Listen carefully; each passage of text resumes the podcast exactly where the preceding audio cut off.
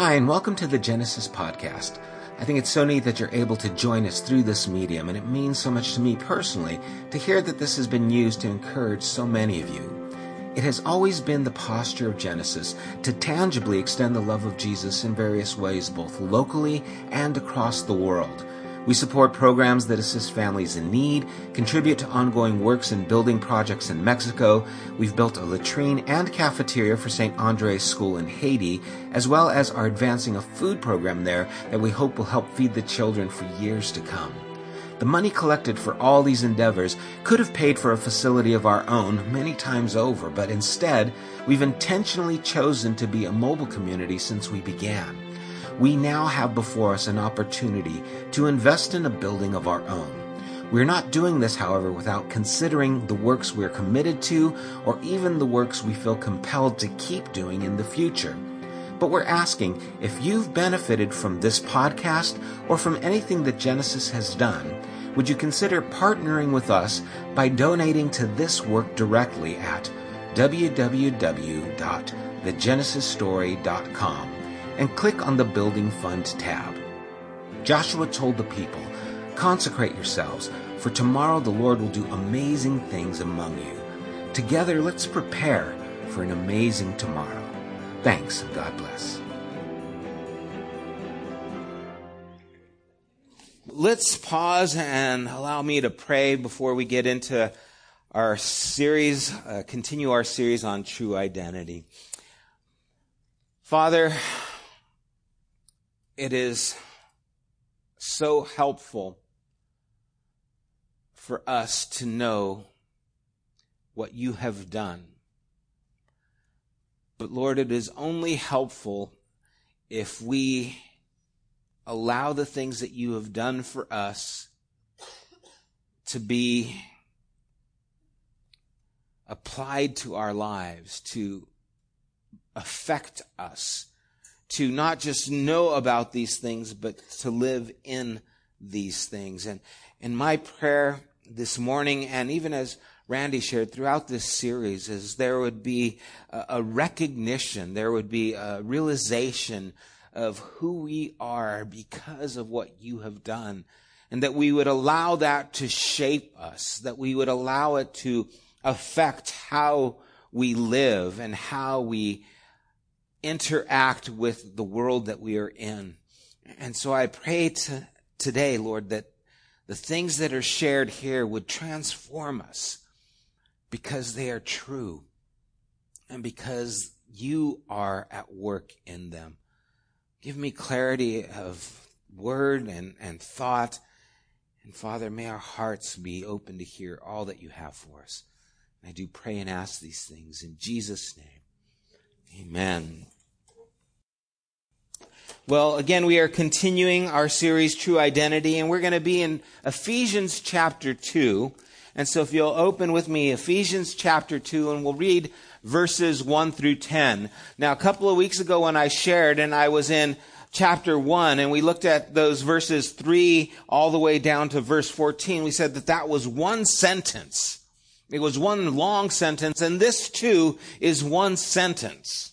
Okay, in the Greek, this is just one long sentence that Paul is just going on and on. You want to know what? You want to know what? He, he's trying to get to us to understand the importance. And I feel that he is just so impassioned by what he's sharing that he can't pause and he can't break because it all goes together. And so let's read from verses 1 through 10.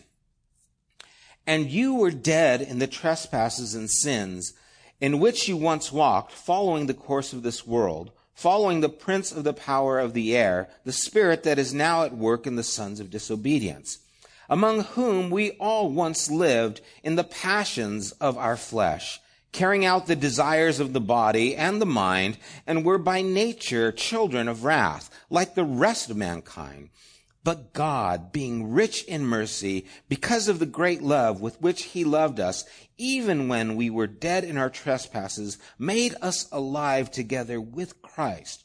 By grace you have been saved, and raised us up with him, and seated us with him in the heavenly places in Christ Jesus so that in the coming age he might show the immeasurable riches of his grace in kindness towards us in Christ Jesus.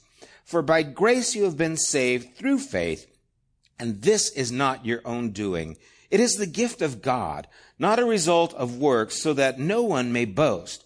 For we are his workmanship, created in Christ Jesus for good works, which God prepared beforehand that we should walk in them. This morning I'm going to talk to you about nostalgia, about calluses, about electrons, about transitions, and about design. Okay, just to give you a little map of where we're going. Nostalgia is an interesting thing because it wasn't too long ago in the 19th century that nostalgia was regarded as a medical disease that was confined to the Swiss. Right? And it was there that they found out that this disease of nostalgia, it had these symptoms that include bouts of weeping, irregular heartbeats, inability to eat, and they were attributed to this problem in the brain.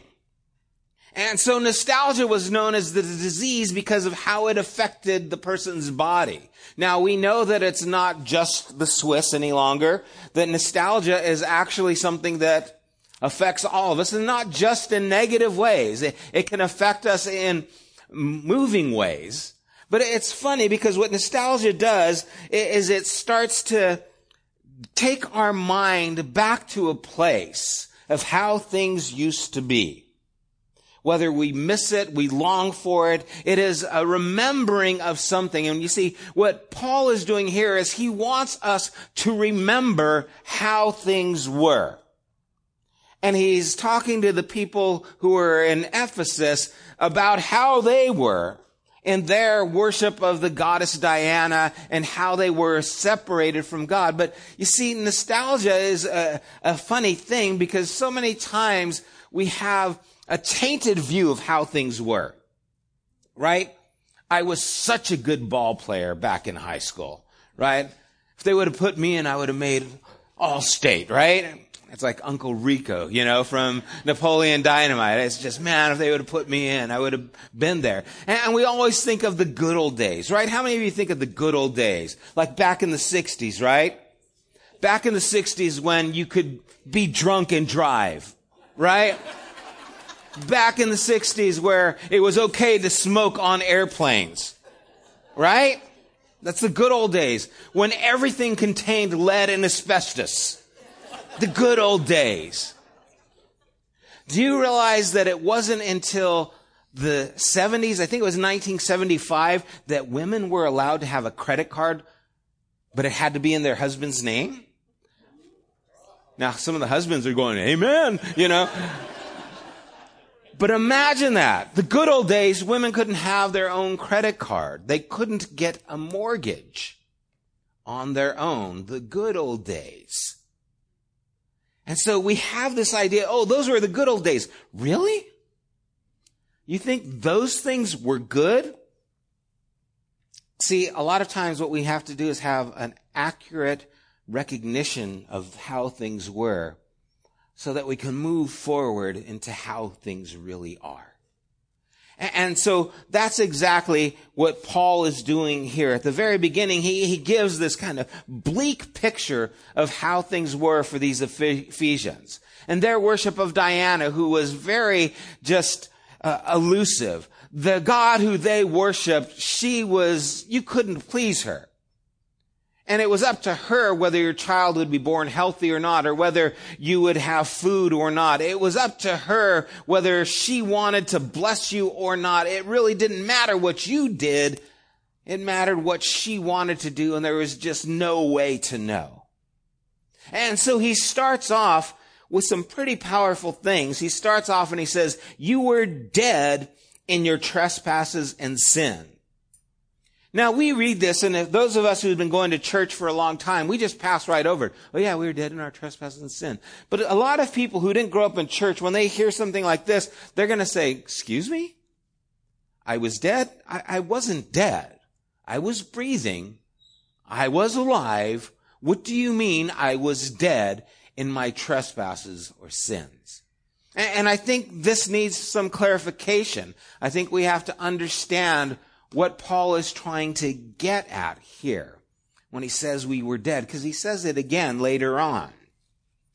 You know, the word dead, what it means is a, a desensitized or separated. It has no sensation. When I played guitar regularly, I developed these calluses on my fingers. And because I played just about every day, I had some pretty hefty calluses. And they were so much that, you know, when you slide your finger on the guitar, didn't hurt at all because the callus is just the killing of the skin, but then the skin doesn't come off. It just stays on there. So it's like this dead skin. Isn't that romantic? You know, it's this dead skin that just stays on your finger. But what happens is it loses the sensation. And so when my kids would be around, there would be something like a candle burning and, you know, the glass is real hot. And so I would touch it with my callus to make them think I had superpowers, right? It's like, yeah, it doesn't hurt me. Go ahead, try it. You know, no, I, mean, no, I didn't do that. Uh, I, I, they might have tried, but anyway, it, it, had no sensation. I could touch that and it wouldn't burn my finger because it was dead. It was desensitized to those things. And, you see, what Paul is declaring here is that you were desensitized to God. There was a separation, just like that skin separated you from the feeling, the sense that you should have. There was a desensitization that took place within you so that the voice of God was distant. It was removed from you that you were unable to hear it. And understand this, that our faith, what we believe as followers of Jesus, we, we don't believe that Jesus came to make us better. To take us from good to great. We don't even believe that he came to take us from bad to good. What, what we are about is that he, he took us from dead to alive. Okay, it's not like, yeah, I came to Jesus and I got this new shirt and I got some new kicks and man, things are going really good. I got a job interview and he's really made my life a lot better. That's not what it's about. Now those things may happen in our life, but this is about a desensitization to not being aware to who God is, to now being alive and seeing that God is present, that God is speaking, and that God is with us. And that's really where we're at. That's really what's going on here so that we understand what Paul is pushing us to. Otherwise, it becomes just some social improvement. And that's not what it's about. This is about moving from being dead to being alive, to not having a sense that God is there, to now knowing that we are alive in Him and so we are recognizing that there was a time, the good old days, maybe it was, where we just did not have an understanding or an awareness to God. And then we came alive to that awareness. And you may remember times, I know that there are moments in my life that I can look back with clarity with the curtain from nostalgia lifted and just remember sitting in my bed or laying in my bed, looking up at the ceiling and feeling like there is nothing but a ceiling there. And when my life ends, I'm done. And it was bleak and it was without hope and there was no understanding of anything more. And you see, that's where we were from death to life. And then it even gets worse. You were dead in your trespasses and sins, in which you once walked, following the course of this world, following the prince of the power of the air, the spirit that is now at work in the sons of disobedience. So it goes deeper. It's not just that you were dead to these things, that you were a, part of this current. When he talks about, you know, the course of this world, imagine just a river and everything that gets in the river starts rushing down. You were going down this path. And then he says the prince of the power of the air. And so now he starts talking about the spiritual influences. And this is where it's like, what? This is kind of heavy. What, what do you mean? I don't remember any demons walking around. I don't remember these kinds of things. And you see, when we are desensitized to the spiritual world, we start operating in it as if we are just living by instinct. And we start living like animals. You know, instinct is kind of what dogs do, like when they sniff each other. I mean, just to be real. And we see that and we're like, hey, knock it off, dog. That's weird. You know, stop it. But you see, that's the picture here. You, you just did whatever you felt like doing. You were just going along with the flow. But there is something beyond that flow. There is something where this current starts. There, there is something that's moving the current of humanity that we were blind to. You know, we have gotten to the place where we are finding out more and more what things are made of, atomic levels. And, one of the areas of the atomic level we, we know about is the electron. And so maybe you guys have seen a picture of this. The electron looks like a little mini universe, right? Where these electrons are orbiting all around the nucleus of the atom. You got protons, you got electrons.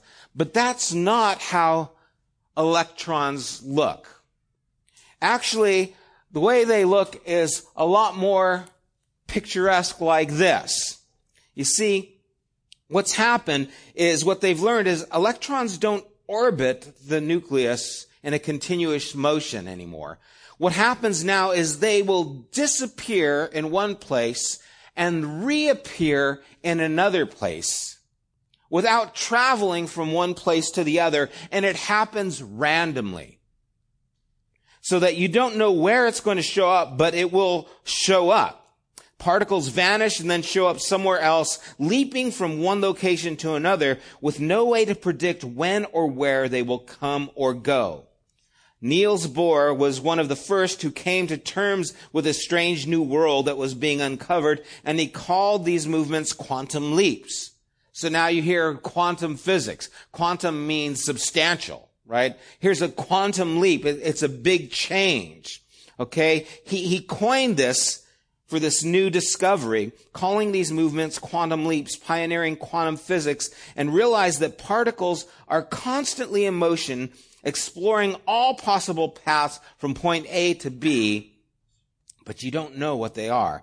They're simultaneously everywhere and nowhere. It's here and then it's here. In a moment. How does it get from here to there? We don't know. It just does. And so this started to kind of develop some other theories in how things happen. And a given electron not only travels to all these possible routes from point A to point B, but it reveals which path it took only when it's observed. So we know how it got from here to there only after it shows up there. We say, okay, it was here. Now it's here. So that's how it got there. But now if it's from here and it's here, well, that's how it got there. The path changes it's not moving around. It's not predictable.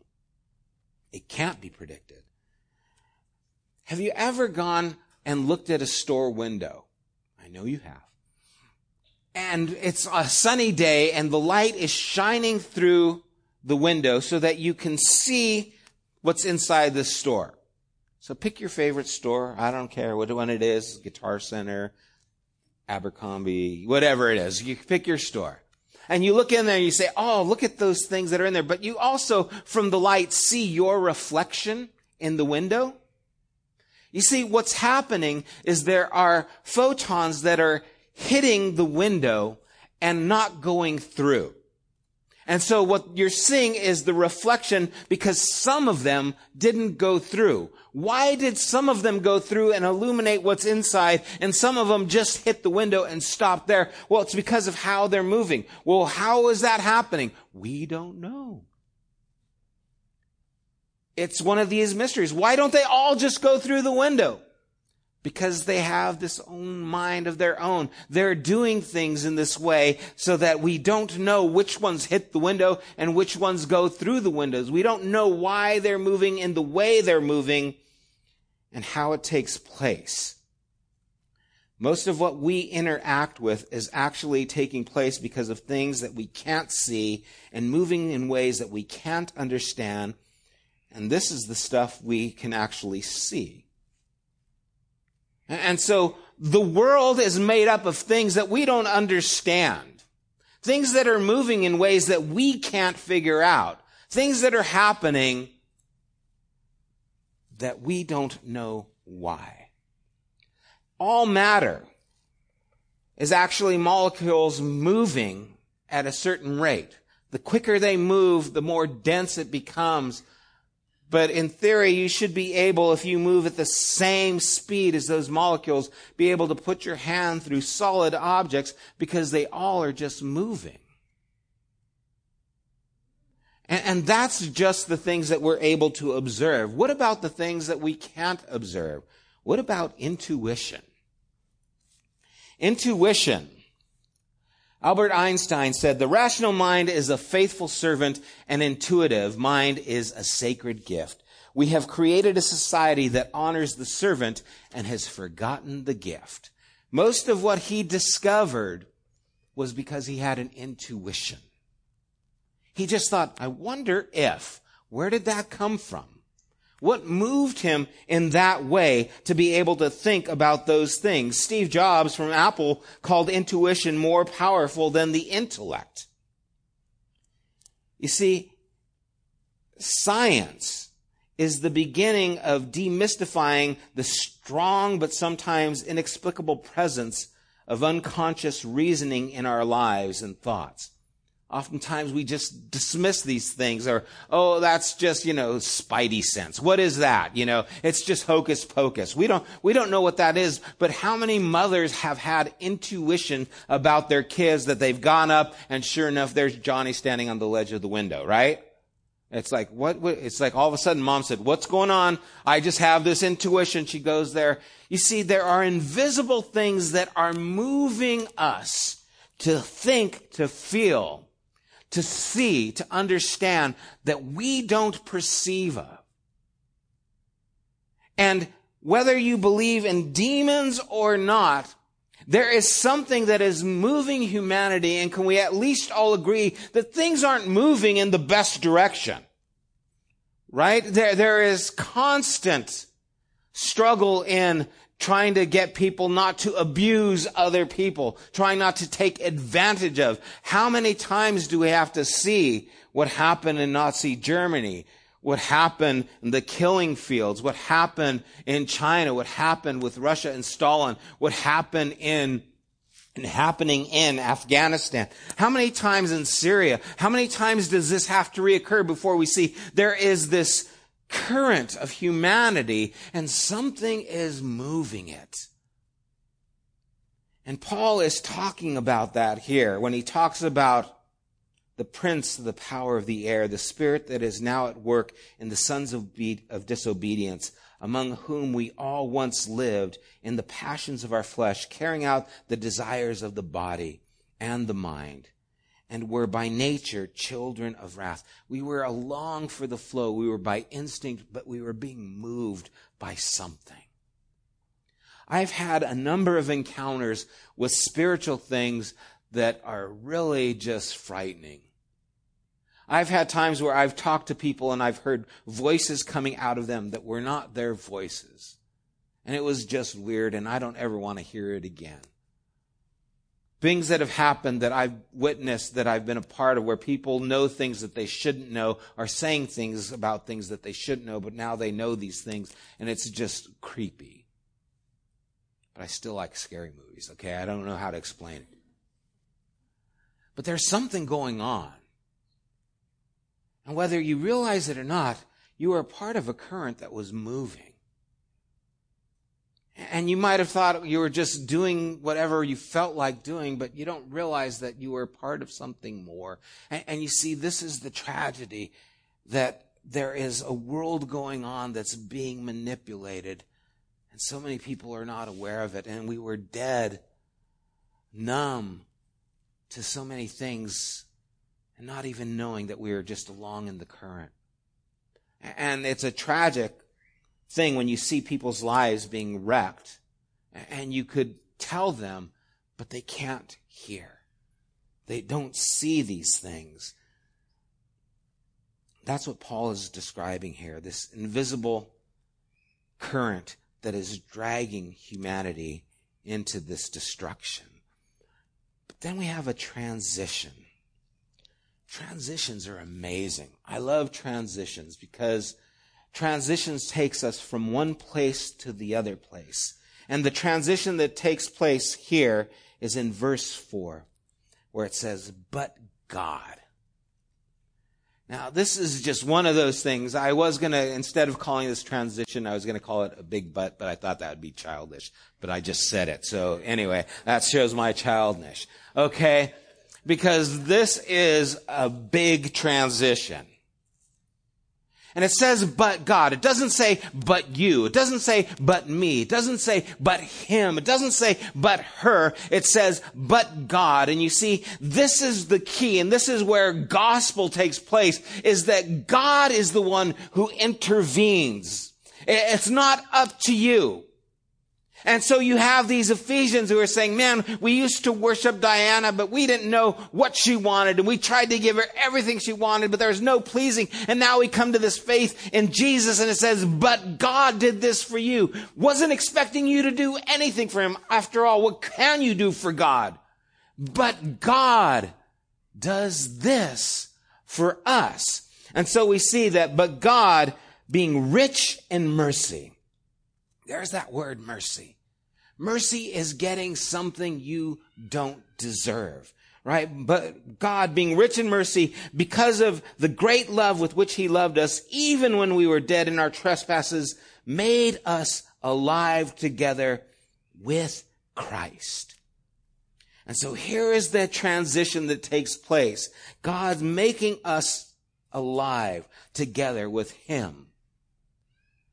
And so now what we start to see is that there is a change that takes place that moves us from being dead to being alive. But understand that this change that is taking place, Paul doesn't talk about this change gave you better performance. It's like high octane fuel and now your engine doesn't ping anymore. It's not that kind of transition that is taking place.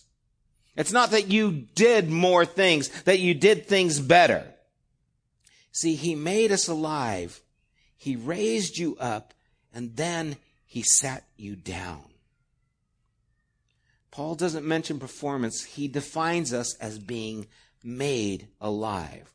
That the, the calluses of our soul have been removed. That the voice of God now passes through the window of our soul and it penetrates to the depths of our spirit. And I can now see what was once invisible to me. I don't know how. It's by the grace and mercy of God that I've been made alive, that I was dead,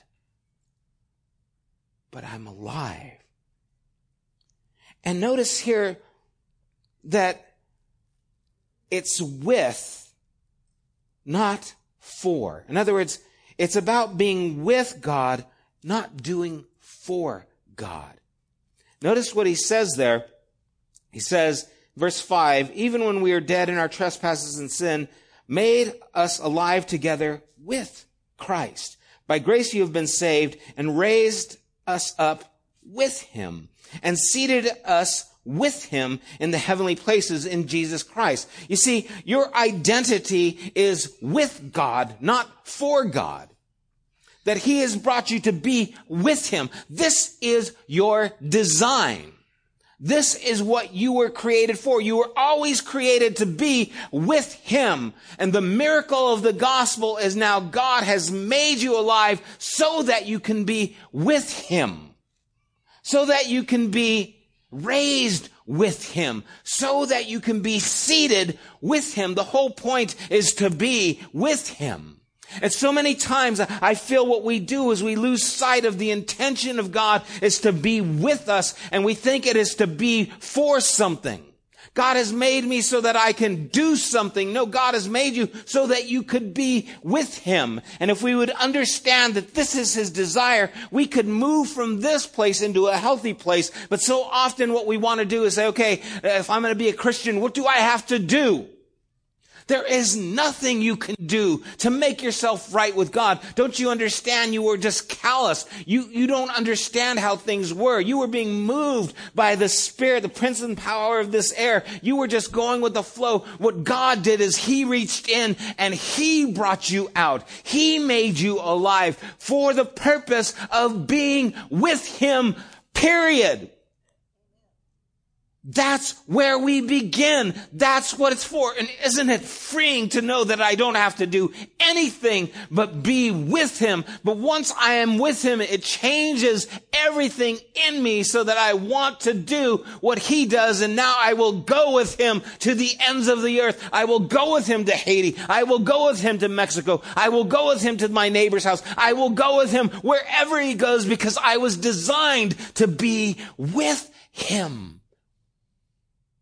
But it changes everything when you know the design was for this purpose. Not to do, but to be with. Your true identity is that you've been designed to be with, made alive with, raised with, seated with. That is who you are. Have you ever been frustrated because of the things that you do?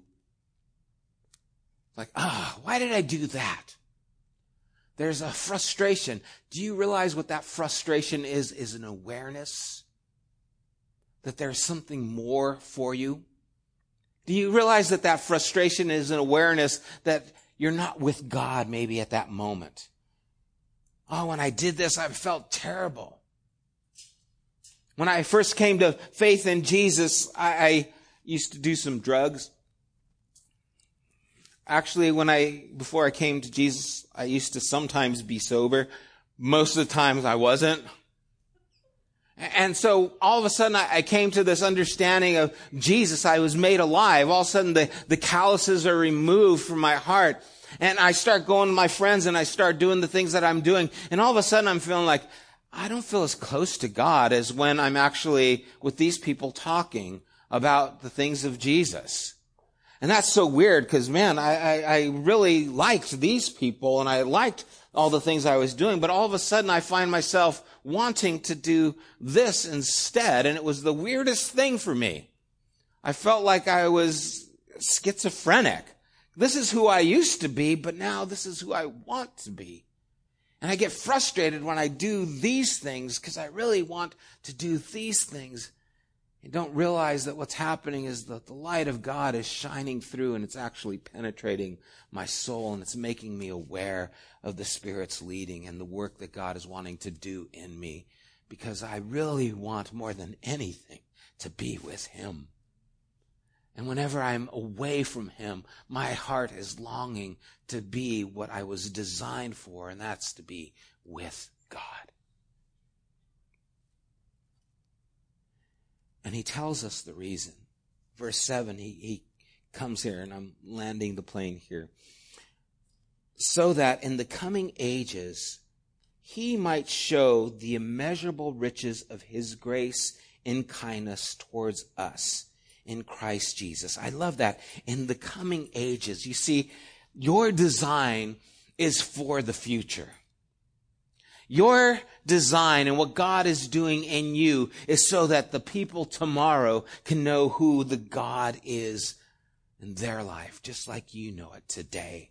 And he goes on and he kind of penetrates this deeper as he says, by grace you have been saved through faith and that not of your own doing. It is the gift of God, not a result of works, so that no one may boast.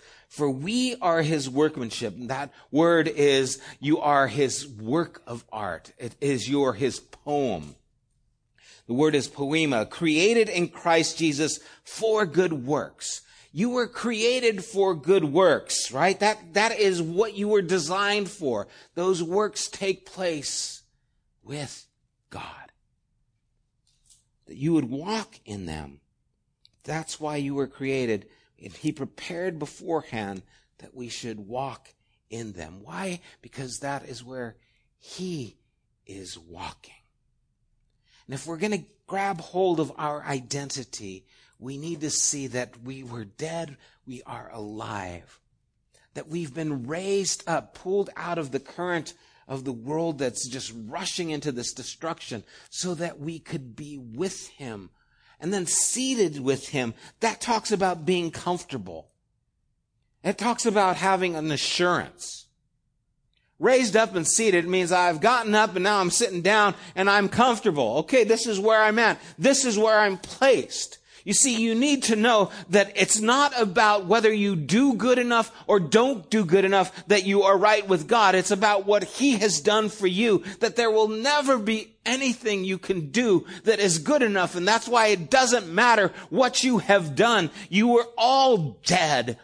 You were all calloused. You were all being washed. All of mankind was in this, this place, but God Oh man, that is huge. But God raised you up. That's what He has done. So it doesn't matter what you have done. It matters what He has done. He's raised you up and He's seated you down so that you could have a relationship with Him. Understand that you will not be content unless you are with Him. But there is nothing you can do to get closer to God than what He has already done for you. And that's the good news. So when you talk to whoever it is you talk to and they feel like God is so far from you, you have to understand it's not because God is far. It's because that there's a callus on you. That God is here to raise you up and to sit you down. God is right here with you. There is nothing you need to do to get right with God. He has already done it. All you need to do is acknowledge that and He will remove the callus. This is the good news. Because it doesn't matter where you are in life, but God can do in you what you could not do, I could not do for ourselves.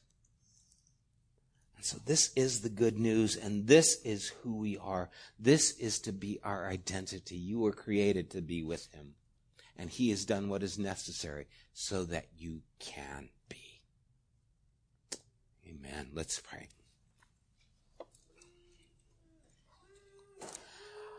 Father, I pray that this truth would pierce our lives. God, that we would stop trying to live good lives so that we could be right with you, that we would stop trying to bridge this gap between death and life and we'd recognize that you have done what needs to be done, that you have made us alive, that you, by your Spirit, in, in some way that I don't understand, have quickened us, have, have pierced our soul. The, the light has shined and penetrated to the Spirit. And we see that you are there and we now hear your voice and, and we now want to be with you. And so I pray, God, for everyone who is here this morning that there would be that awakening, that there would be a, a transition, that they would move from this death to life. They would move from a calloused heart to a heart that now feels and senses and knows your leading. And that we would not wander that we would be with you in the things that we do, that we'd want to be with you wherever you go, and that we would hear your leading and we would take those steps that help us to follow after you. Because you have created us anew to do these works so that the generations could come to come would see who you are because they see you in us. Father, may we take this truth and allow it to shape us and to shape our lives. Pray and ask this in Jesus' name. Amen. Let's stand together. May you remember clearly who you were. And may you understand now who you are. That you are with Christ. That He has raised you to be with Him. That He has seated you with Him. That your design and intention all along was to be with God. May you walk forward and be with Him. God bless you guys.